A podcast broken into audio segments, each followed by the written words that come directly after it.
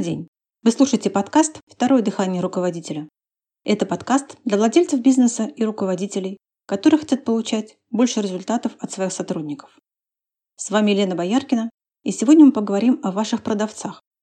Вы можете называть их по-разному. Менеджеры по продажам, просто менеджеры, консультанты и так далее. Но суть в том, что это те люди, которые вступают в контакт с вашими потенциальными или реальными клиентами и делают так, чтобы они покупали товары или услуги компании. Я для простоты буду называть этих людей продавцами. Продавцы стоят на передовой вашего бизнеса. Именно они в большей степени отвечают за то, каким будет доход компании. Именно они получают больше всего тумаков и шишек от клиентов. Поэтому сегодня мы посмотрим, каким главным качеством должен обладать продавец, чтобы быть непотопляемым в продажах. Особенно это важно в период кризиса, нестабильности, большой конкуренции и тому подобное. И также это очень важно для тех продавцов, которые продают сложные, дорогие продукты или услуги, те, которые требуют длительной работы с клиентом.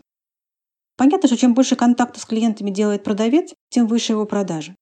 И очень ценным качеством продавца будет его способность вступать в большое количество контактов. Что я имею в виду под контактом? Это подход к клиенту в салоне, магазине, на выставке, звонок по телефону, встреча, сообщение в мессенджерах и тому подобное. Подавляющее большинство руководителей, понимая важность количества контактов, ставит квоты, задания на звонки и встречи. И это правильно. Однако часто поставленные квоты не выполняются. Продавцы объясняют это различными причинами, которые выглядят очень логично. Давайте посмотрим, что должно быть, чтобы продавец делал большое количество контактов, мог выполнять квоту. Первое, что должно быть для этого – ценность вашего товара, вашей компании и себя как профессионала в голове у продавца. У него должна быть идея. У меня есть что дать, и это нужно людям. И я могу показать им, какую пользу им это принесет. Человек всегда может делиться только тем, что у него есть.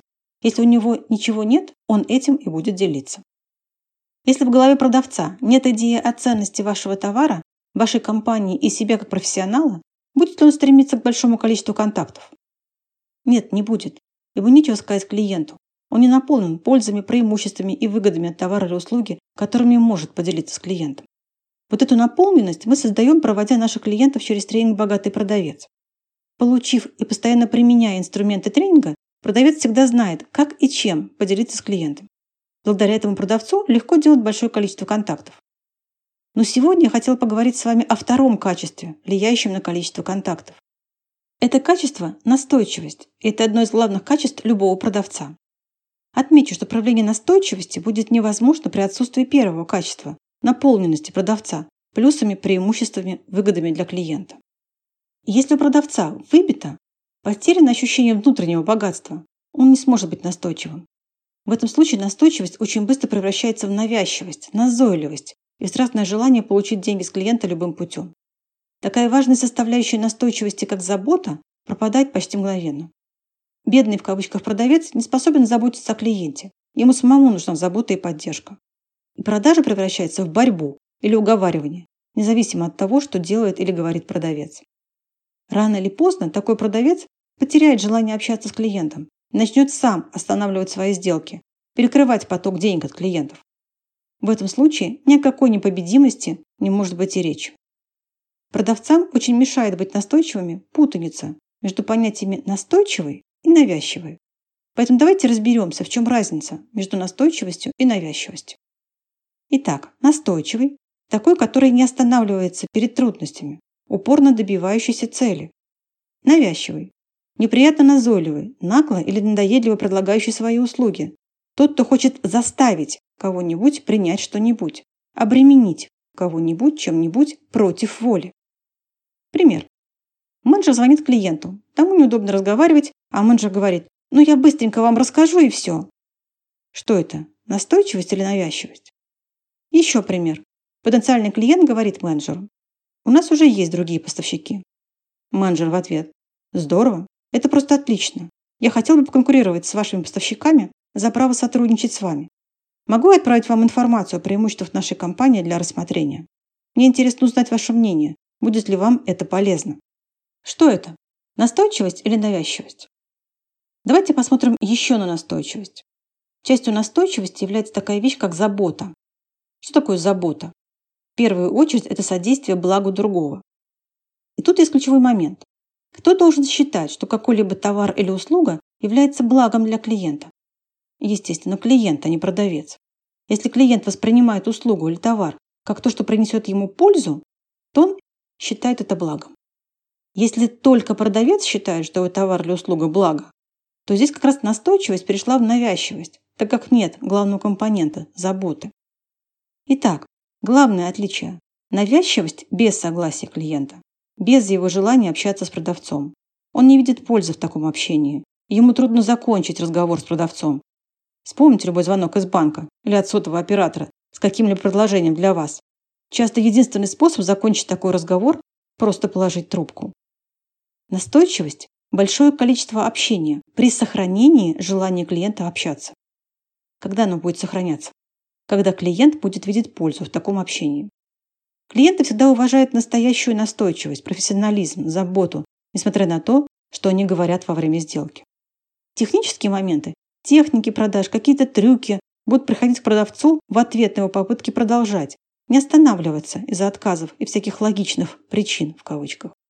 Но продавцу нужно научиться продолжать, продолжать и продолжать. Это и есть непобедимость. И не только в продажах, но и вообще в жизни. Вся система продаж, которой мы обучаем клиентов, построена на этом важнейшем стабильном данном о работе продавца. Продолжать общение с клиентом, большим количеством клиентов, несмотря на любые попытки остановить продавца и сбить его с толку. Примерами могут быть возражения клиентов, оправдания клиентов, разговоры о конкурентах, высоких ценах, необходимости скидок, отсутствие денег, необходимости срочно решить другие проблемы, обещание позвонить попозже и другие вещи. Постепенно, используя этого стабильного данного, выведет продавца к такому уровню компетентности, что он будет хотеть этих возражений, будет сам провоцировать клиента на то, чтобы он давал ему эти возражения, для того, чтобы у него появился повод продолжать. И он придет к такому состоянию, что все, что раньше его останавливало, будет двигать его вперед. Таким образом, он станет неостановимым, непобедимым, нелогично богатым и успешным продавцом. А вы, как руководитель, можете ему в этом помочь, направив на тренинг «Богатый продавец». Вот лишь одна история вам для примера. Мне было интересно тренироваться с моим инструктором. Она настолько входила в область жесткого клиента, что первое время мне казалось, что попала на самые сложные переговоры в своей жизни. Этот страх ушел. Я теперь не боюсь ездить на встречи. Раньше я расстраивалась, когда клиенты мне отказывали. Сейчас абсолютно не переживаю по этому поводу. Нет состояния гадкий утенок. Прекратила общение с жертвами продаж, не слушаю нытье других сотрудников.